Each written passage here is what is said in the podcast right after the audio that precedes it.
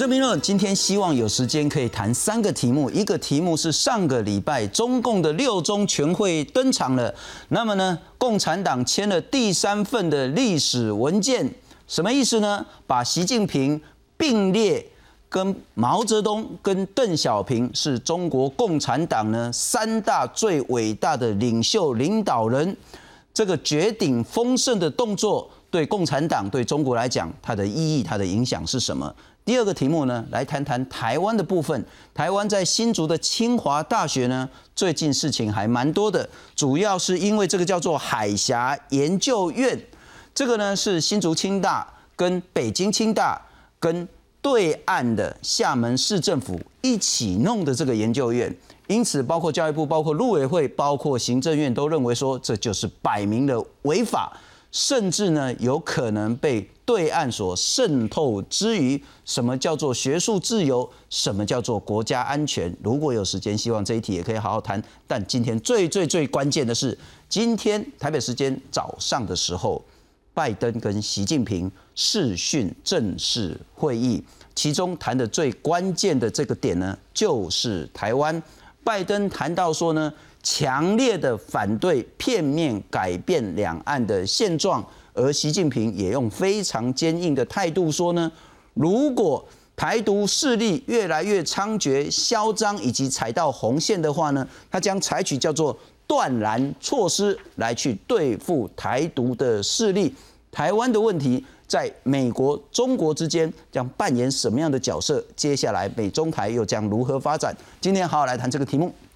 介绍现场的三位特别来宾。首先欢迎是台师大政治所的教授曲兆祥曲老师，大家好，非常感谢。再来欢迎是台湾智库的执行委员赖中赖老师，大家好。感谢中华亚太精英交流协会的秘书长王志胜王老师，主持人好，大家好。啊，不过真的要特别感谢了哈，现在是呃他们德国德保险德州的时间是早上六点多，所以他四五点呢就为我们这个节目来做准备。我们欢迎是在美国德州州立大学政治系的副教授翁吕忠翁老师，你好。是新东兄，现场各位老师，还有呃所有观众朋友们，大家好。不好意思，真的是打扰您的作息。不过我们先来看看，现在全世界都非常关心在意的是，台北时间今天早上八点多，拜登、习近平见面了。这场中美领袖视讯峰会是拜登今年二月跟九月后与习近平第三次的直接对话，前两次都是透过热线电话。峰会在台湾时间十六号上午八点四十五分登场。两人面对镜头挥手致意，习近平以老朋友相称，拜登则期盼中美的竞争要避免冲突。总统先生你好，今天啊，是我们第一次以视频的方式会晤，看到老朋友感到很高兴。It seems to me our responsibility as leaders of China and the United States to ensure that the competition between our countries. Does not veer into conflict, whether intended or unintended. 这场在北京人民大会堂与白宫罗斯福办公室的视讯峰会，历时将近三个半小时。拜登跟习近平在有记者在场的第一阶段，只做出共同对抗疫情、维持中美关系正向发展等宣示性谈话。How our bilateral relationship evolves seems to me to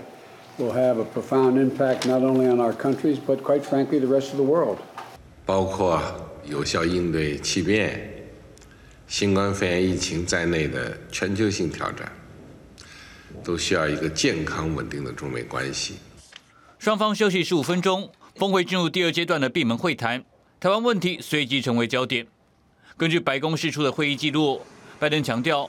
美国依然坚持以《台湾关系法》、美中三公报与六项保证为指引的一中政策。并坚决反对片面改变现状或破坏台海和平稳定的作为，同时表达对新疆、香港等人权议题的关切。而中国官媒新华社指出，习近平对拜登强调，台湾企图以美谋独，而美方部分人士也有意搞以台制华，等于是在玩火。和平统一虽是前提，但如果台独活动超越红线，北京将采取断然措施。公日新闻，纪元请编译。我们来看看这场极为重要的拜习会，这是在美东时间，呃，十一月十五号晚上八点多，北京时间啊，或者是台湾时间呢，是今天早上八点多，谈了很久，谈了将近四个小时。那刚刚看到画面，大概就是十五分钟开放之后，记者通通被赶出去，赶出去之后谈了什么，只能透过白宫或者是中国外交部的新闻稿来看，那这场会议呢是拜登跟习近平之外，两国各另有五个高层参加这一场闭门会议。美国白宫之后的新闻稿说，美国将推动一个自由、开放、公平的国际体系，坚持开放印太地区，坚持以台湾关系法、三个联合公报。六项保证来作为一个中国的政策，这已经讲了很久很久，没有什么改变。不过特别强调是美国方面或是拜登呢，强烈反对片面改变现状，破坏台海和平稳定，也确保美中之间竞争不会转为冲突，保持沟通管道的畅通。中国外交部怎么说呢？他说，中美应该相互尊重、和平共处、合作共赢。防止中美关系脱轨失控。如果台湾当局一再企图以美谋独，而美国方面又有一些人有意搞以台制华的话，那如果台独分裂势力挑衅逼迫，甚至突破红线，那么中国我们将不得不采取断然措施。先请教在美国德州州立大学政治系的副教授翁吕中翁老师，你在美国怎么样看待今天的这个拜席会？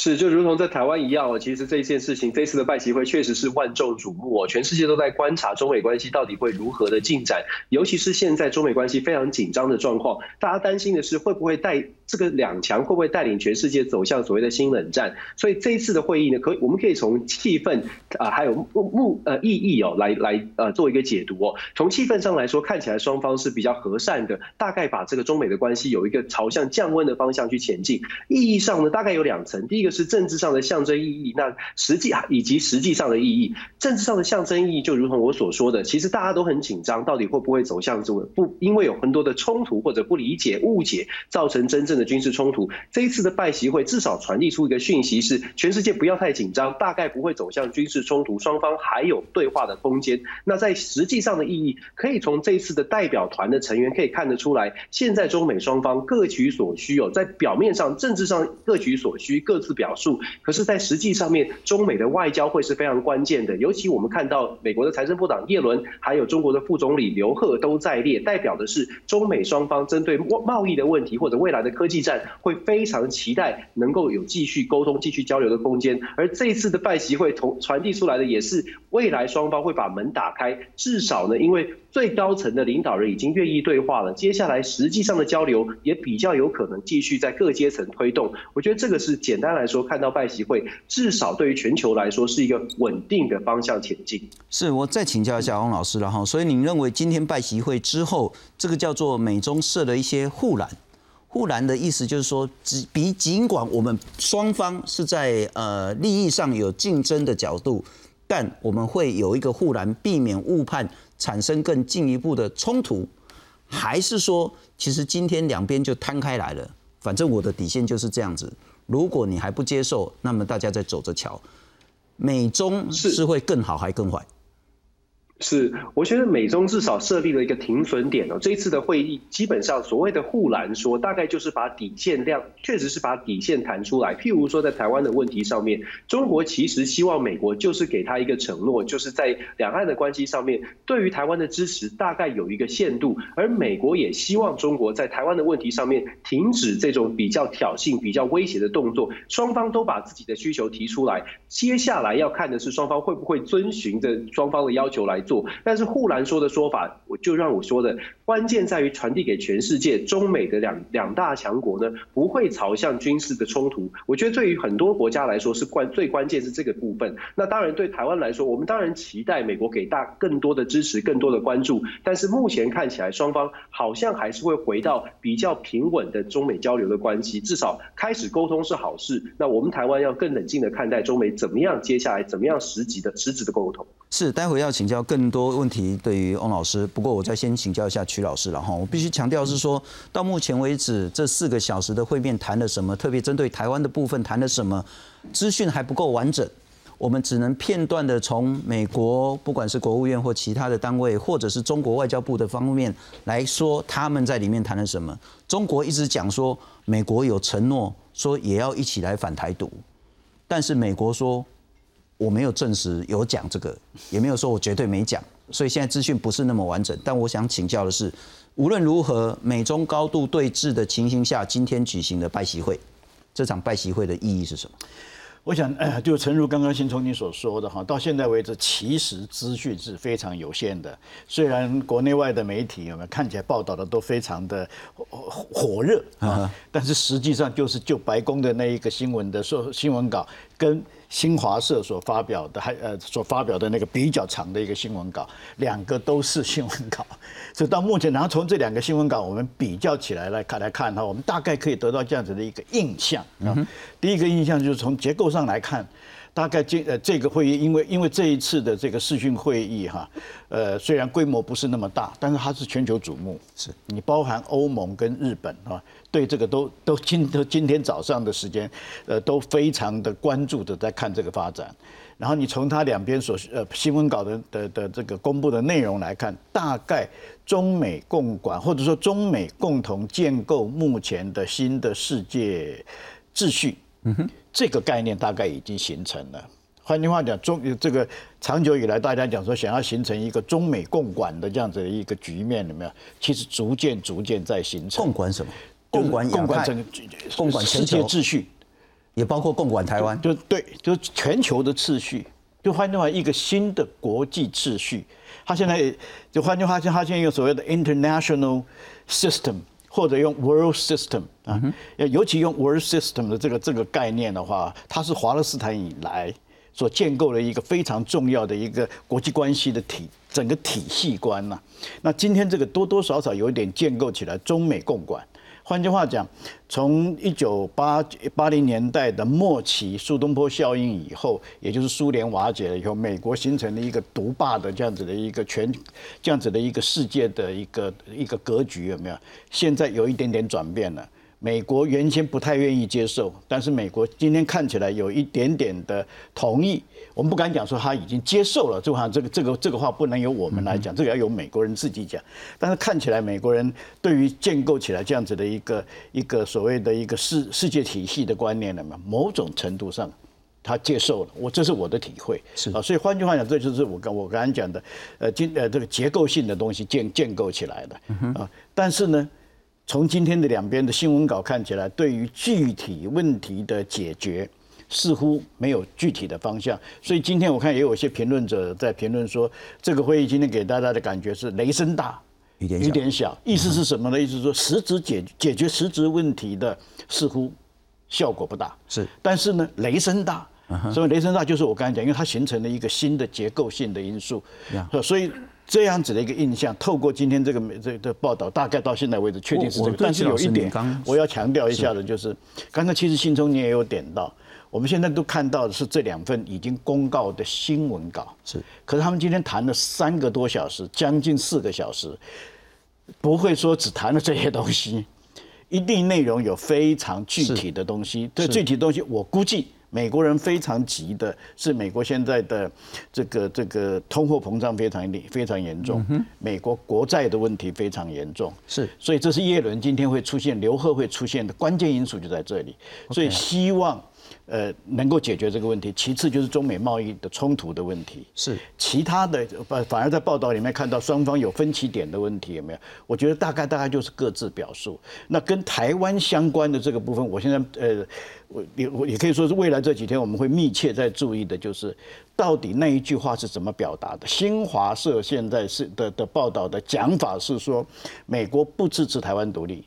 但是另外，美国方面就是刚刚新从你讲，很多人去问他，他都模糊带过。是。现在我看到最新的一个报道，他是讲说，美国呃没就是台湾独立不是在美国支持的选项范围内。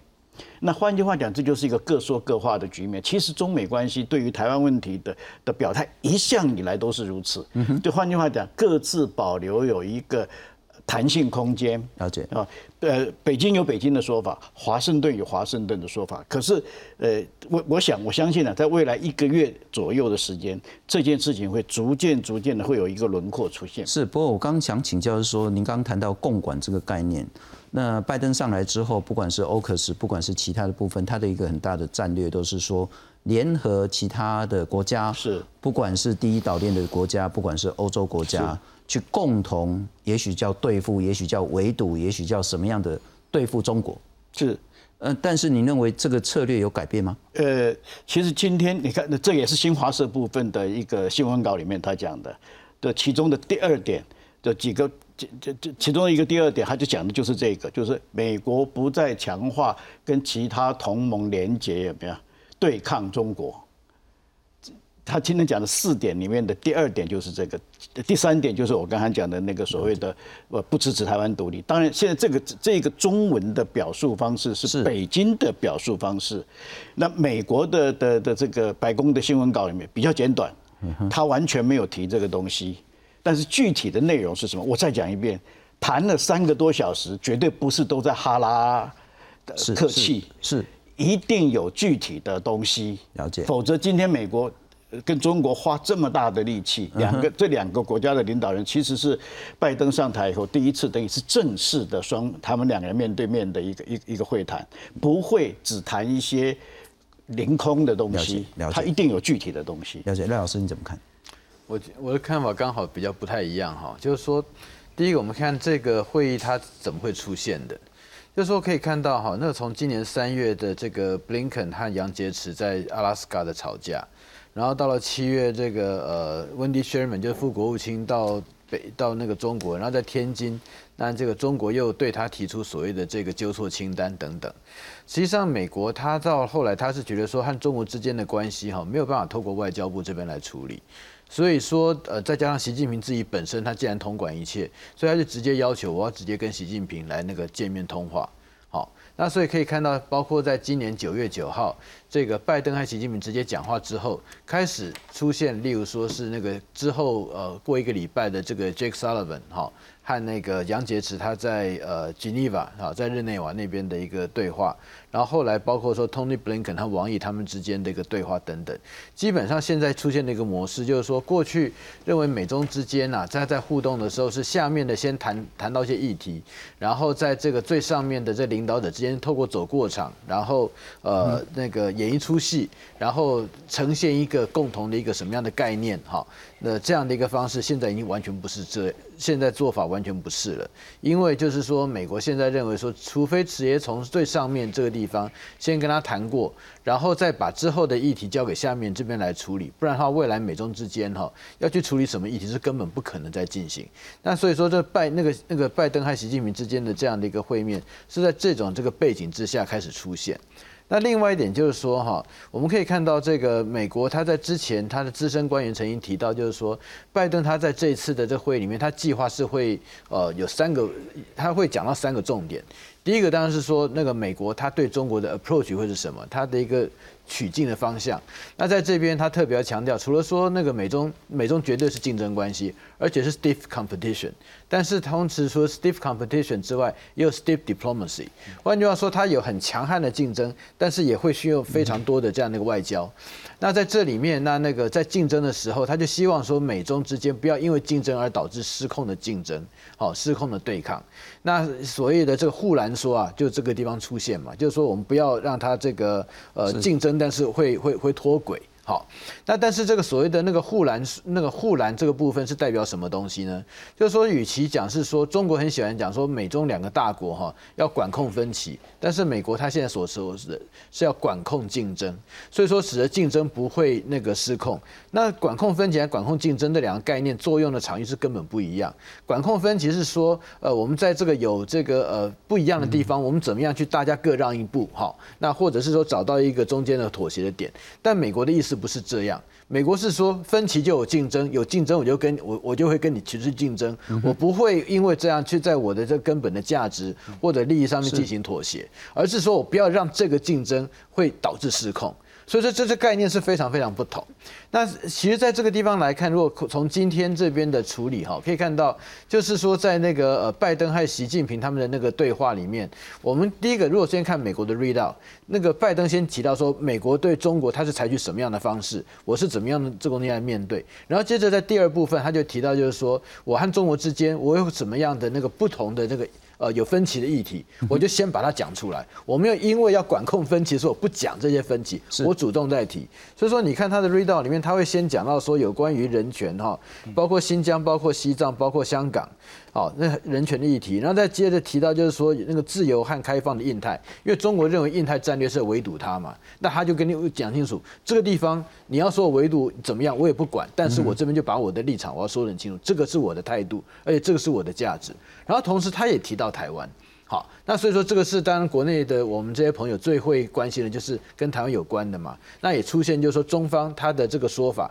而且中方的说法，他甚至是说拜登怎么说，但是美方他这边没有说拜登。拜登是这个样说的啊，美方他的 read out 就是讲是说，呃，对于这个他说 on Taiwan 嘛，President Biden underscored that the United States remain committed to the one China policy guided by Taiwan relations side the three joint communicate the six uh, six assurances, and that United States strongly oppose unilateral effort to change the status quo or undermine peace and stability across the Taiwan Strait，就表示就是在这边有提到，除了说依法三公报六大保证之外。反对改变现状，而且过去来讲，美国是反对任何一方改变现状。他现在直接讲改变现状，然后那个另外那个他又提到说是呃这个可能会危及呃台海的和平与稳定。所以在这里面有关于台湾的部分，美国它的那重点很明显的是在警告中国。在这里面，我对台湾的议题，我对台湾的看法是如何？好，我起码把我的立场先把它说清楚。那跟中国所谓的为了管控分歧，所以说美国会强调这个不支持台独，这中间好像有很很很大的一个落差，这就不太是有办法可那个能够各说各话，这是一个还蛮根本的分歧之点。我这样理解。最后一点哈，就是说，当我们提到这个呃那个现在的美国。因为我们知知道之前那个已经出现台海议题的国际化，国际化换句话说，美国它那个在这个美那个台海的管理上，不再是美中台三边，而会是说美国它还有其他的盟邦一起都会进来。日本会进来，澳大利亚会进来，而且更好玩就是说，在美中他们这个对话的这前一个礼拜，澳大利亚国防部长才说到，如果说是中国对台湾发动攻击，然后美国介入，澳大利亚不可能不跟着美国一起来对中国有所行动嘛。所以说，在这个地方就显示了，未来台海议题里面不太可能是美中两边说了算。所以如果说在包括台海都已经不是美中两边说了算，而且会美国必须要去处理到说我怎么样跟盟邦之间有共同的价值看法，在这。这边建立一个共同的基础的时候，怎么有可能就是说美国跟中国先谈完了以后，那盟邦把它晾在一边，就不会做这种事情。那也因此，在那个所谓的国际的体系里面，台湾都是这个样子。在国际体系里面，我是看不出来，就是说美国会把盟盟邦晾在一边，搞一个美中的 G two 哈这样的一个处理的方式。而且实际上今天我们可以看到，就是说在那个拜登和习近平之间的那个讲话里面，根本如果说真的要创造一个 G two 的系统，双方之间一定要同意某些东西，或有一些基本的这个呃价值或者基本的原则，大家是可以去遵循的。但今天完全没有这个部分。是今天里面双有点像是各双方各自画红线。中国把那个台台湾那个红线画的，而且画到说，哎，美国你们真有人支持以台制华，好，那他虽然说只是一有些人，但实际上他就在指控美国政府当着拜登的面嘛。然后那个呃，拜登当然也提到，就是说这个你这个样做，实际上是那个也是危及美国这边，那美国对台湾就是有我们的承诺等等。所以在这里面比较双方之间画出自己的红线，我认那个在这里面把那个立场先把它说清楚。那未来的话，那个如果说你要知道我会怎么反应，你大概就要去了解我的那个现在的立场是什么。是是，所以在这样的一个状况之下，既然看不到呃双方有一个这个提出可以合作的这个共同的那价值基础，或者是说共同的一个利益的那个所在，那么要建立一个 G two，我觉得是有点困难，比较像是说那个讲清楚，然后未来那个我可能会什么有什么样做，你大概就知道，但是。我那会做到什么程度？其实我也让你知道，因为美国特别提到说，我无意去改变中国的这个政权，我不会对你做履金劝，我没有，我们我愿意跟你共存，而且共存意思跟共产党共存。这个跟这个川普政府那个时候甚至讲到说，我们要在改变中国共产党，这个态度是非常非常不一样。就是这是另外一方面，拜登他在提到就是说，所以我们 stiff competition，但是又不要让他怎么样，让他那个脱轨。好，他就起码讲到说，我不会要去那个呃，对你的政权要做什么样的事情。OK，王老师你自己怎么看呢？哈，那主要是在今天拜习会之后，美国跟中国的关系，美国对中国的战略会有什么样的一个调整？这两个层次，一个就是在不管是在亚太地区或是全球的这个两边的杠杆会有什么样改变？第二个最重要，我们还是关心台湾了哈。台湾在这中间会扮演什么样的角色，或会有什么样的改变？我们来看看总统府怎么看这件事。张敦涵他说，美国方面重申对台的承诺，并强烈反对改变两岸现状。或是破坏台海和平稳定的片面行为，那么台湾的立场一贯清楚，就是遇到压力不屈服，得到支持不冒进。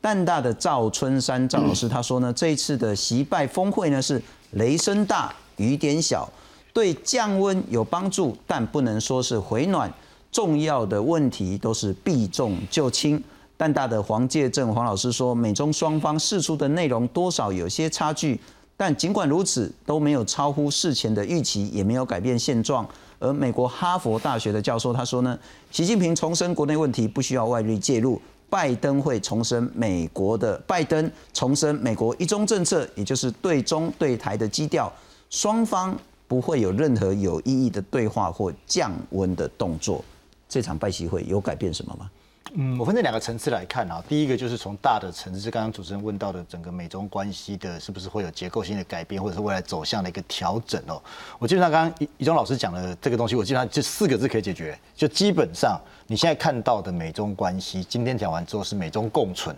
哦。美国没有企图要改变中国的政权，但是美国也。你从那个新闻稿也可以看到很清楚，美国会持续的维持它既有的价值跟规则，然后与盟友跟同邦致力维持一个开放自由的一个这个国际社会等等，所以他们看中国只有共存的概念，我觉得没有到所谓共管的状况。刚刚曲老师所提到的那个部分，其实如果你仔细看新华社的稿子，就是刚刚他从头到尾讲了二十次二十次的段落哦，十八次都是讲习近平强调，所以这是。我我个人来看，这是习近平强调想要表达出来的内容，而不见得是习近平跟拜登之间已经有一个往中美共管哦一个 G two 的走向。所以我想没有错，这场呃拜习会来看，基本上第一步是什么？第一步是解决过去九个多月以来哦十个月以来。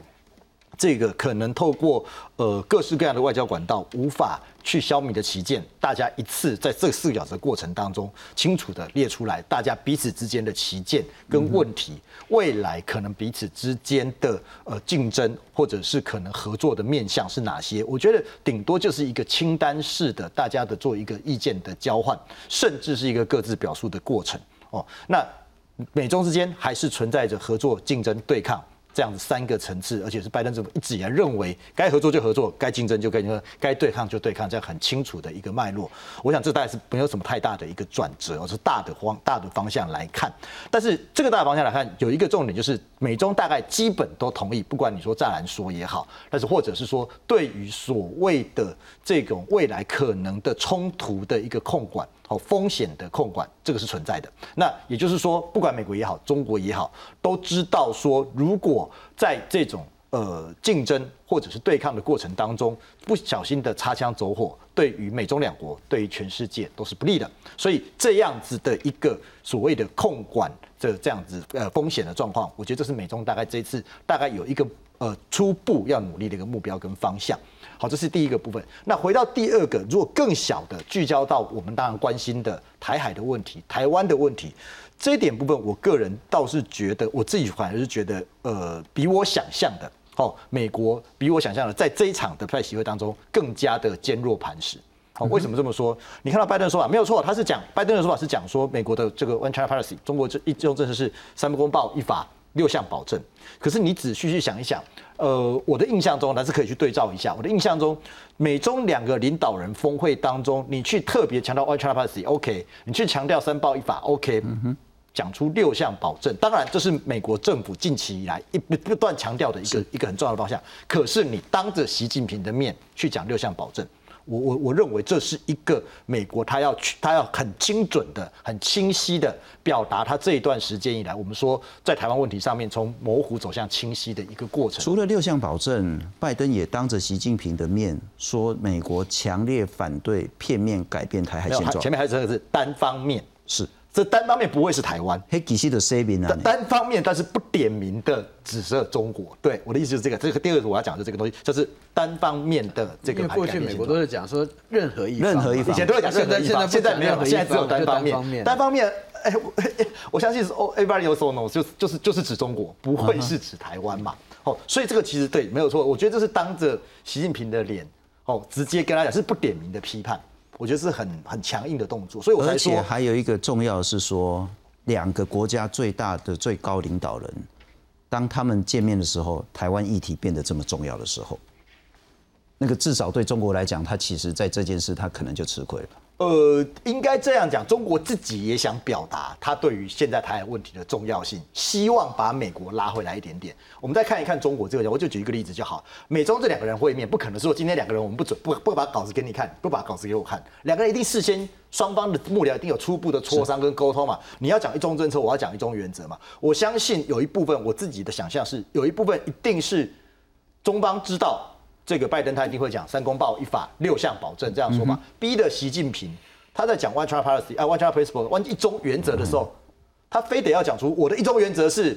世界上只有一个中国，是。中华人民共和国是中国唯一合法的政府，台湾是中华呃中国的一部分，他一定要把这三段论的内容整个完完整整的讲一遍。嗯，为什么？因为否则他的一中所谓的一中的诠释权，你就被美国的一中政策拿走。所以习近平一定也知道，所以这这个在讲台湾问题的时候，哈，我都开玩笑说，好像是在两个平行时空当中各自表述。这可是这个过程当中，过去美国相对模糊的态度，我们在一一不断的有外界再去质疑说啊，美国可能只是一时之间啊，并没有做的那么清晰。当你今天面对到习近平还是这么的完整、清晰、明确的论述的时候，其实你可以看得出来，那个什么叫做坚若磐石。我觉得在这当中，呃，我会认为啦。习近平在台海问题上面没有任何讨，在这次的拜习会当中没有任何讨好的空间。那至于说那个央视一开始用快讯的方式，好提出说啊，拜登啊，这个呃接接接呃接受接受一口中国原则啦，然后这个反对台独啦，你后来至少在目前的白宫新闻稿当中没有看到这样子的一个说法。是那。呃，会不会有类似的提提到提到这样的状况？我相信这就是两个人之间在关起门来的说呃呃彼此之间理解。但是如果在整个呃白宫的这个东西没有这样的说法的时候，我倒我反而认为这个东西 要不就是 Google 翻译可以把这段话翻译成不不，刚刚那段话翻译成说是不支持台独，要不就是中国自己必须要有一个台阶下，他必须要这样子的一个宣传。是所以看起来虽然看起来，我觉得说拜习会这个过程当中。哦，呃，好像是一开始都说是美国比较期待，可是你看这整个的发展跟强硬的状况，你会觉你会觉得说，呃，并没有呃真的达成什么样的状况，而是各自表述的过程当中，美国更释放出不退让的一个讯息。好，那我要请教曲老师了哈。那不管是刚刚我们谈到共存共管这样子的一个概念或战略上的改变，您怎么样看待？第二个，特别回到台湾的部分，当习近平在那样子一个重要场合的时候，拜登直接讲说他反对特定一方片面改变现状，也把台湾问题放得这么重要，特别在谈到六项保证的时候，您也认同王老师所说的，美国对台湾是更坚若磐石吗？我应该这样讲，就其实呃，今天双方所表达的立场，至少跟过去三年之间美国两任政府的态度没有转变。嗯哼，把六项保证对就对台湾的六项保证啊，摆入到美国美国所谓的 One China Policy 有没有？这个是从 Trump 总统以后才开始实施的，呃，才开始提出的一个新的说法，一直到现在为止，很明显的拜登 follow 了 Trump 的这样子一个说法，没有改变，所以这个并不是一个非常新的一个说法。对我今天反而是我很关切的，就是到底那一段话是怎么表述的？就是我们刚才一再讨论的，就是，呃，我我我我，因为他美国方面在表述的时候，一定是用英文的表述，那他的英文表述的方式，跟中跟北京的中文的表述方式一定是不一样的。是啊，那美很明显的，呃，北京把他的把美国的人的的语言表述出来的语言，理解成为美国不支持台湾独立。那美国的认为他不是表达的这个意思，美国是认为说，美国长久以来，美国没有把台湾独立的这一个选项作为美国支持的对象。因为美国如果支持台湾独立的话，就不是 One China Policy 了嘛。是是是，对不对？所以他美国的 One China Policy 就是刚才两位也一直在讲的，很明显的，它就是台湾关系呃两对台湾关系法三个联合三个公报报，然后再加上现在新的加上的是六项保证，这是美国所谓的 One China Policy 嘛。所以不管我我我们从呃过去看三任或五任的美国美美国政府，甚至于从战后一直到现在，没有一任美国政府说我们很明确的表达我们支持台湾独立，一直到今天为止没有没有这个嘛？没有对。但是也当然也没有出现过那么明确，像北京所说那么明确，我们不反对支持或者我们反对台湾独立也没有。但是美国今天是一我我个人的判断了哈，美国今天一定对这件事情有所表述，可是他英文表述的内容是什么？他现在没有公布。是所以这就是为什么到现在为止，呃，美北京方北京方面是抓住这个，拼就像刚才刚才王老师讲的，拼命的他用央视的的的的头条来拼命的来讲这件事情，就是美国不支持美国支持呃遵守一个中国的一个中国政策，他也没说那是美国这这这一个中国政策，还是你北京的中一个中国政策，他只是说美国支持一个中国政策，美国不支持台湾独立。但是美国真正表述的语言方式是什么？我刚才已经讲过了，是不是现在媒体所报道这个我不知道，因为我没有看到哈。但是是不是他们所说的美国不支持台湾独立作为一个选项？是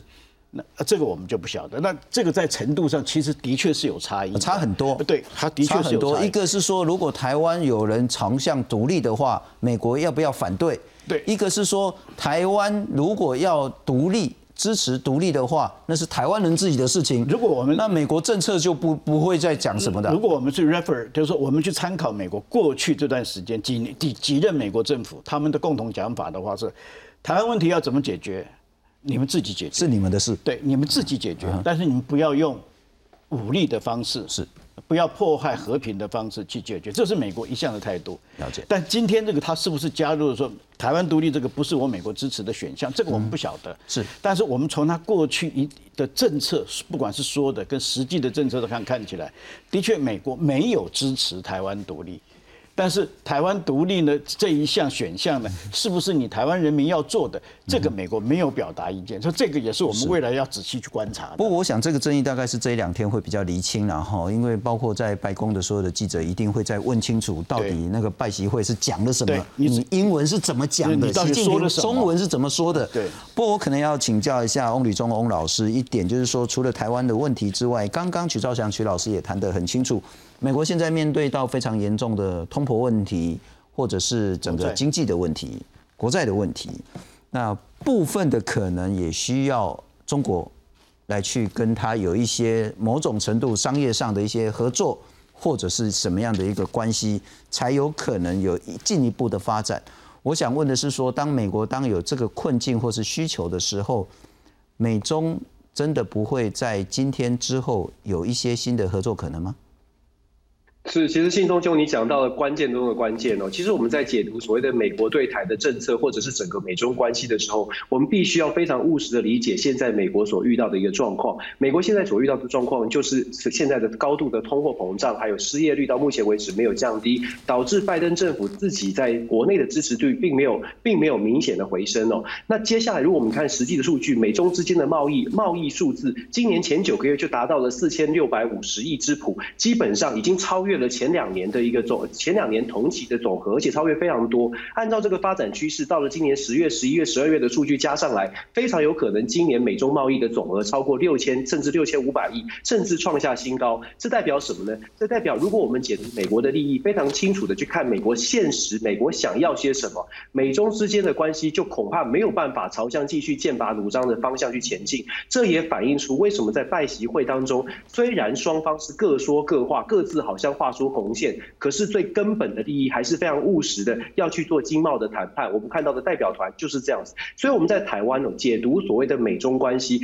要非常理性务实的来看待。美国的基调不变的情况之下，我们如果过分的解读美国会对台湾有太多的好感，或者过非常强的支持，恐怕我们要稍微冷静一些。同样的，我们也不用太担心中国做出什么样的反应，美国会置之不理，不会，美国也会采取行动。基本上双方的平衡是肯定肯定会发生的。中美会不会共管，我们不知道未来会怎么样，但是可以确定的是，因为现在中美必须要共存，所以跟过去从八零年代开始，冷战后期开始的一超多强的体系，确实出现了一个明显的调整，不再是美国说了算，拍桌子大家后退。现在看起来，中美双方要在谈判桌上互相理性的沟通，这个是国际体系的基调。那至于台湾，还是要强调，我们可以依赖美国，我们可以相信我的朋这个友谊哦。可是最重要的是，台湾自己是不是能够在没有美、没有中国的情况之下，我们拿出什么让其他世界的其他国家更愿意跟台湾交往？我觉得这个是台湾现在必须冷静看待的状况。嗯，谢非常谢谢翁老师。不过等一下还是要再请教你其他的问题，但是我们也许镜头换一下了哈，换到北京来看看上个礼拜所登场的这个六中全会。在台湾可能不太容易理解这件事，就是这个叫做绝顶丰盛哈，一个人变成是世界的伟人的这样子。中国共产党有三份历史决议，极为关键，极为重要。第一份是一九四五年签的，是毛泽东作为中国的最重要领导人，马克思主义中国化。第二份是一九八一年签的。邓小平是整个中国经济发展的总设计师，建立着中国特色的社会主义。第三份文件呢，是上礼拜签的，是习近平掌政以来呢，中华民族从站起来、富起来到强起来了，踏上第二个百年奋斗的新征战。然后呢，坚决维护习近平同志党中央的核心、全党的核心定位。不过呢，这个是主要是香港零一的报道，因为这份文件的。一字一句的具体内容呢？现在我们也看不到。今天出来，今天已经下午，刚出来，下午出来了哈。也许我们再 update 一下，大概在五点多左右。不过，总之这件事情很重要的是，接下来啊，应该是二十大吧？对，二十大，二十大，明年。也就是中国向来是一个领导人干两任，总计是十年，十年换下一个，就不管是那个十六大换二十大，但很显然二十大应该是不换人。我们来看看。中共八号召开一连四天的十九届六中全会，通过第三份历史决议。除了确定中共二十大明年下半年在北京召开，也通过百年奋斗重大成就和历史经验的决议。中共指出，这次在重要历史关头召开六中全会，要维护习近平在共产党的核心地位。全会号召党的各级组织和全体共产党员，更加紧密地团结在以习近平同志为核心的党中央周围。攻坚克难，开拓奋进。六中全会指出，不只确立围绕习近平为核心，还说时间会证明习近平的中国新时代特色主义思想的地位。学者分析，中共除了总结建党的历史教训，也透过历史决议替习近平铺路，建立长期执政的可能性。习近平不需要透过这一次历史决议，他也一定可以在二十大顺利连任。但是有了历史决议，确确实实可以让他更具有。他认为的正当性、合法性、必要性。中共第三份历史决议也提到台港问题，落实爱国者治港，为一国两制打下基础。在台湾的部分，只提到坚持一中原则以及九二共识，把握两岸关系主导权和主动权。这个台湾的议题本来就不该出现在中共的历史问题决议里面，啊，因为呃，台湾的议题不属于中共党内路线斗争的问题。然后你要总结他的历史经验跟成就。哎，我也不知道该怎么总结。第三份历史决议罕见提到港台，但台湾篇幅和次序都不及香港。前香港浸会大学助理教授黄伟国质疑，可能连中共都间接承认处理台湾问题上的失败。记者洪杰谢这里吴家宝台报道。不赖的说话是想，无论如何从怎么角度，习近平就是现在权力攀到最高峰，孤峰顶上，再也党内无任何人可以跟他去做斗争，去挑战他。也就是，不管是现在，甚至五年、十年之内，习近平就是永远说了算。我如果光以权力来讲，我觉得目前他当然是那个感觉是没有人能够那个跟他匹敌。但如果说你没有一个意识形态的一个正当性哈，你这种所谓光靠权力，我觉得他是撑不了太久。但这个就给他意识形态正当性。所以说，所以为什么在这个所谓第三个这个历史的决议上面哈，会有这个东西？那如果说我们看到前面两个历史决议啊，所谓两个历那个呃重要的那决议，其实都是针对历史问题，它解决什么样的问题哈？第一个是在毛泽东他那个时候有关于到底那个人民路线的那个斗争的方式是什么，然后第二个是在邓小平有关于特别是这个呃四人帮之后哈的那整个文革后面的整那整个问题，以及包括对毛泽东要怎么去面对他。那那但是习近习近平这边的话，他是他不是历史问题，他是历史经验。所以说他在这个地方有关于他的这个决议上面，他变成说是说刚好今年中委是那个建党一百年，所以说用这个所谓百年的这个建党的经验啊，然后在这边来衬托出这个习近平他在这里面他的角色，以及为什么他应该要合适哈，他并没有直接讲合适，他可以继续在那往下做。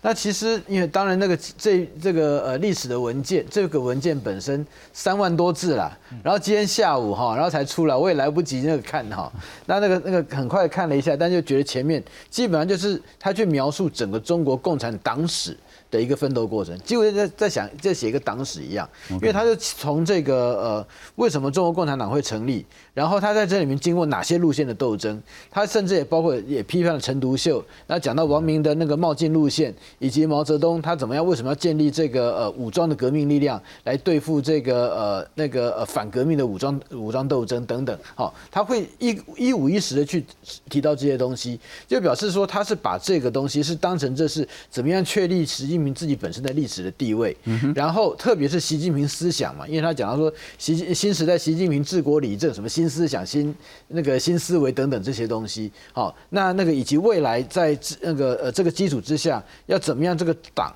他要去围绕在习近平的这个核心这边继续往下奋斗。那我觉得除了这个习近平本人之外，另外还有一个重要的特色是，他重新确立马克思主义。所以说现在哈，如果在在那个呃八零年代的末期到九零年代的时候，特别是整个苏联的垮台的垮台啊，当时全世界都认为马克思主义在中国它已经信用破产。所以说中国现在是根本不是一个马克思主义一个政党，然后在走市场那个经济等等。好，可是现在如果说在看那里面，它里面一直强调马。克思主义的胜利，它在中国怎么样得到一个新的这个脱胎换骨？然后中国怎么样去改变这个马克思主义，使得这个马克思主义在新时代里面有个新时代的意义？所以说，我在我觉得在这个地方，当这个特别是在两三年前，美国的那个川普政府，他提到这习近平，他就是个马克思主义者。我觉得如果说从那在当时，如果说还有人很多的这个怀疑的话，在现在你看到这个历史决议，你可以看到马克思主义是怎么样在这个中国共产党里面是。扮演到多么核心的一个角色，好，那其实，在某种程度也是利用这个方式重新暗地去否定啊，或者是要去 undermine 哈，我们讲说。邓小平他的一个改革路线，虽然说那个呃毛泽东站起来，邓小平是富起来，然后但是富起来是中的后来中间还是有一个跟马克思有点稍微偏离的路线呢。是，好，那在这个地方，习近平强起来的时候，又重新恢复马克思主义中心角色。我觉得我所看到的这个有关于他的这个历史决议里面，我是很发现到很特很有很有意思的地方，就是马克思的这个中心，马克思主义中心的这个位置。那最后一点就讲到跟台湾有关，当然这个历史决议跟台湾接待两句话，本来就不是什么很重要。但是我觉得那个他在历史决议这种去讨论党的路线，会提到台湾，然后特别是在习近平他在跟这个拜登会面的那个在那个见面的时候，也主动会提到台湾。我们知道习近平他在过去在两千零十三年刚上来的时候，他讲说这个两岸问题我们中国自己人解决就好，不需假手外人。所以说，当习近平他会对主动的对这个美国会提到台湾的话的时候，就表示说他认为他台湾议题哈，他本身的控制性已经不够了，他必须要对美国要去说出他的那个主张，他的那个说法。那包括说，当那个在这个台湾议题也会在党的这个历史决议里面被写进去，就表示说他没有解决掉台湾。某种程度，当他们讲到说这是对台湾处理的失败，是不是那个因为失败就表示说无法处理了？是。但是我觉得他起码他是认为说这个是失控，他没办法控制。好，所以现在来看，就是说包括今天这个呃。那个呃，拜习会啊，习近平会提到这个台，嗯，主动会提到台湾，然后在这个历史决议里面，即便是非常小的一个部分，那才三万多字里面不到大概几十几二十个字，但是把台湾会把它写进去，我觉得应该是某种程度彰显了中国他对台湾议题里面呢，他那个嘴巴是讲说他是可以怎样把台湾拿下来，但实际上。我是觉得是有那个呃，承认在这个地方他的那个控制力已经不像以前这样子了。是是是，不过王老师，我除了要请教你，在这一个所谓的历史决议第三份签署之后，是不是已经把习近平之后，也许二十大、二十一大、二十二大 无止境的大之后呢？就是有人戏称这叫做那个登基啊，哈，就是无任其制的这个所谓的永远当最高领导人，这条路已经铺好了。而这一条路的方向，是不是就像刚刚赖老师说的，以马斯马克思主义为主的这个方向？不过，也许我们也来谈谈台湾自己了哈。台湾自己可能这件事也值得讨论，是清大是不是遭到中国的渗透？一四年呢，清华大学校友会跟北京清大跟厦门市政府签约，在厦门成立了清华海峡研究院。然后呢，是由财团法人自强工业基金会跟清大新竹的清大哦，租用玉成大楼五楼，再转租给清华海峡研究院。那这个呢，在清华海峡研究院的官网说，这个研究院呢，服务加快海峡西岸经济区“一带一路”核心区的建设。自由时报讲说，这个研究院在校内成立，在清华海峡研究院新竹办公室成立两岸产业促进中心，但包括教育部。包括陆委会，包括行政院说，你要不报备啊？嗯，而且你跟北京清大合作就算了，你还跟厦门市政府合作，这个呢，摆明了是充满政治的一个机构。您如何看这件事情？我们来看看新竹的清华大学是不是在学术自由跟所谓的渗透之间产生了争议？由清大校友会以及中国厦门市政府共同设立的清华海峡研究院，它的办公室就在清大校园内，因此清大被质疑遭到中国组织渗透，甚至揽财。在学校里面呢，去把你设立的一个办公室，这个都违反两岸人民关系条例了。我们政府当然，基本上比较尊重学术的自主，所以呢，呃，比较少去。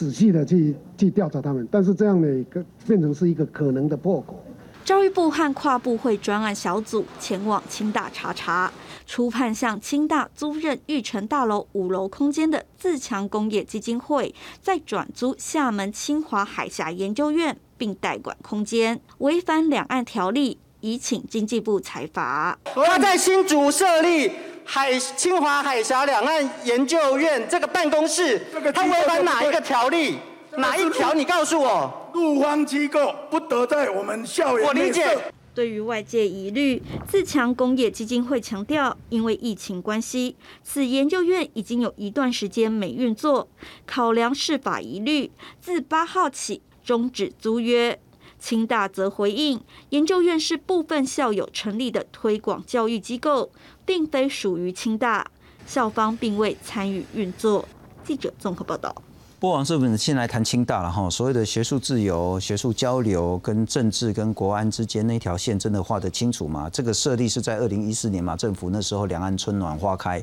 其实你爱设什么，其实都不会有人什么样的意见。但是在这个政治气氛下，似乎很多问题都出现了。我想不是这个样子的哈，我们就从法律论法律哦。事实上，这两条里面规定的很清楚，基本上对于学校的学术自由是绝对尊重跟自主的。譬如说，你今天清华大学如果要跟北京清华大学签所谓的合作备忘录、缔结姐妹校，基本上目前两岸条例的相关规范三十三条之三是很清楚告诉你，你是可以这个呃事先去登记，呃事先是申请，然后报备许可就可以。也就是说，基本上那是报备的，只要没有任何问题的情况之下，都会许都会许可。也就是说，如果是些合作情况的时候，你本来就有个报备的机制，这是一个，这是这什么？这就是充分尊重每个大学，它如果有需要跟两岸进行学术交流，这是大学对大学，对，那这是一个情况。但如果牵涉到市政府，这这当然这是第二个情况了，就是那还有点我们叫合作行为，你要跟对岸的之间的合作，像这种牵扯到党政军、具政治性机关，三十三条也有规定，很清楚，你就是基本上它有禁止类的，你是有不可以的类型。